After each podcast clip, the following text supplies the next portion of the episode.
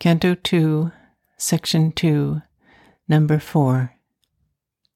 Till then, no mournful line had bared this ray on the frail breast of this precarious earth, since her orbed sight in its breath fastened house, opening in sympathy with happier stars, where life is not exposed to sorrowful change, remembered beauty death claimed lids ignore, and wondered at this world of fragile forms carried on canvas strips of shimmering time.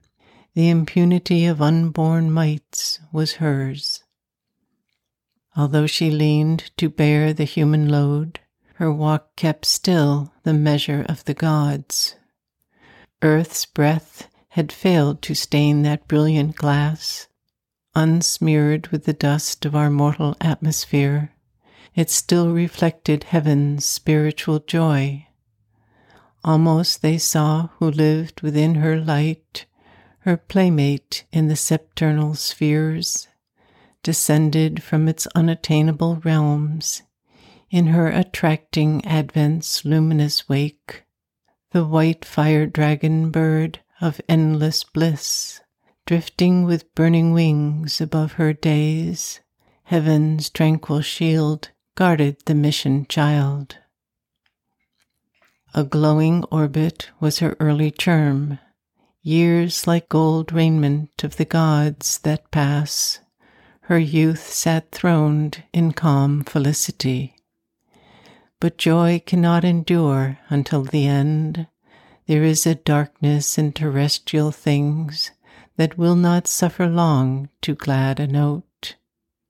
On her, too, closed the inescapable hand, the armed immortal bore the snare of time. One dealt with her who meets the unburdened great, a signer of the ordeal in the path, who chooses in this holocaust of the soul death, fall, and sorrow as the spirit's goads the dubious Godhead with his torch of pain lit up the chasm of the unfinished world and called her to fill with her vast self the abyss. August and pitiless in his calm outlook, heightening the eternal's dreadful strategy, he measured the difficulty with the might and dug more deep the gulf that all must cross assailing her divinest elements, he made her heart kin to the striving human heart and forced her strength to its appointed road. For this she had accepted mortal breath to wrestle with the shadow she had come and must confront the riddle of man's birth and life's brief struggle in dumb matter's night whether to bear with ignorance and death or hew the ways of immortality, to win or lose the godlike game for man, was her soul's issue, thrown with destiny's dice. But not to submit and suffer was she born, to lead, to deliver was her glorious part. Here was no fabric of terrestrial make, fit for a day's use by busy, careless powers, an image fluttering on the screen of fate, half animated for a passing show, or a castaway on the ocean of desire, flung to the eddies in a ruthless sport and tossed along the gulfs of circumstance, a creature born to bend beneath the yoke, a chattel and a plaything of time's lords or one more pawn who comes destined to be pushed one slow move forward on a measureless board in the chess play of the earth soul with doom. Such is the human figure drawn by time. A conscious frame was here, a self born force. In this enigma of the dusk of God, this slow and strange, uneasy compromise of limiting nature with a limitless soul, where all must move between an ordered chance and an uncaring blind necessity. Too high the fire spiritual dare not blaze. If once it met the intense original flame, an answering touch might shatter all the measures made, and earth sink down with the weight of the infinite. A goal is this immense material world. Across each road stands armed a stone eyed law. At every gate the huge dim sentinels pace. A gray tribunal of the ignorance, an inquisition of the priests of night, in judgment sit on the adventurer soul, and the dual tables in the karmic norm restrain the titan in us and the god. Pain with its lash, joy with its silver bribe, guard the wheel's circling immobility. A bond is put on the high climbing mind, a seal on the too large, wide open heart. Death stays the journeying discoverer, life. Thus is the throne of the inconscient safe, while the tardy coilings of the eons pass, and the animal browses in the sacred fence, and the gold hawk can cross the skies no more. But one stood up and lit the limitless flame arraigned by the dark power that hates all bliss, in the dire court where life must pay for joy, sentenced by the mechanic justicer to the afflicted penalty of man's hopes. Her head she bowed not to the stark decree, bearing her helpless heart to destiny's stroke so bows and must the mind born will in man, obedient to the statutes fixed of old, admitting without appeal the nether gods. In her the superhuman cast its seed, inept to fold its mighty wings of dream. Her vision refused to hug the common soil, or finding all life's golden meanings robbed, compound with earth struck from the starry list, or quench with black despair the God given light.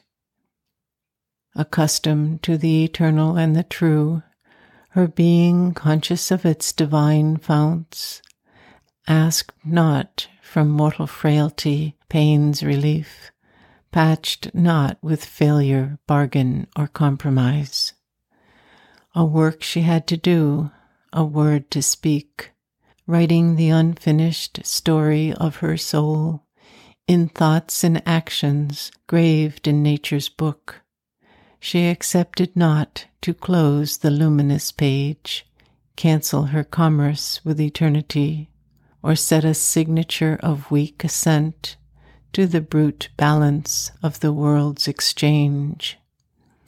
A force in her that toiled since earth was made, accomplishing in life the great world plan, pursuing after death immortal aims, repugned to admit frustration's barren role, forfeit the meaning of her birth in time, obey the government of the casual fact, or yield her high destiny up to passing chance.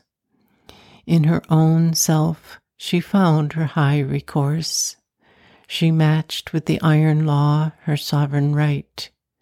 Her single will opposed the cosmic rule.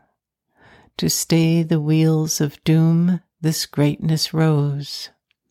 At the unseen's knock upon the hidden gates, her strength, made greater by the lightning's touch, awoke from slumber in her heart's recess. It bore the stroke of that which kills and saves. Across the awful march no eye can see, bearing its dreadful root no will can change. She faced the engines of the universe. A heart stood in the way of the driving wheels. Its giant workings paused in front of a mind. Its stark conventions met the flame of a soul. A magic leverage suddenly is caught that moves the veiled ineffable's timeless will. A prayer, a master act, a king idea can link man's strength to a transcendent force. Then miracle is made the common rule. One mighty deed can change the course of things.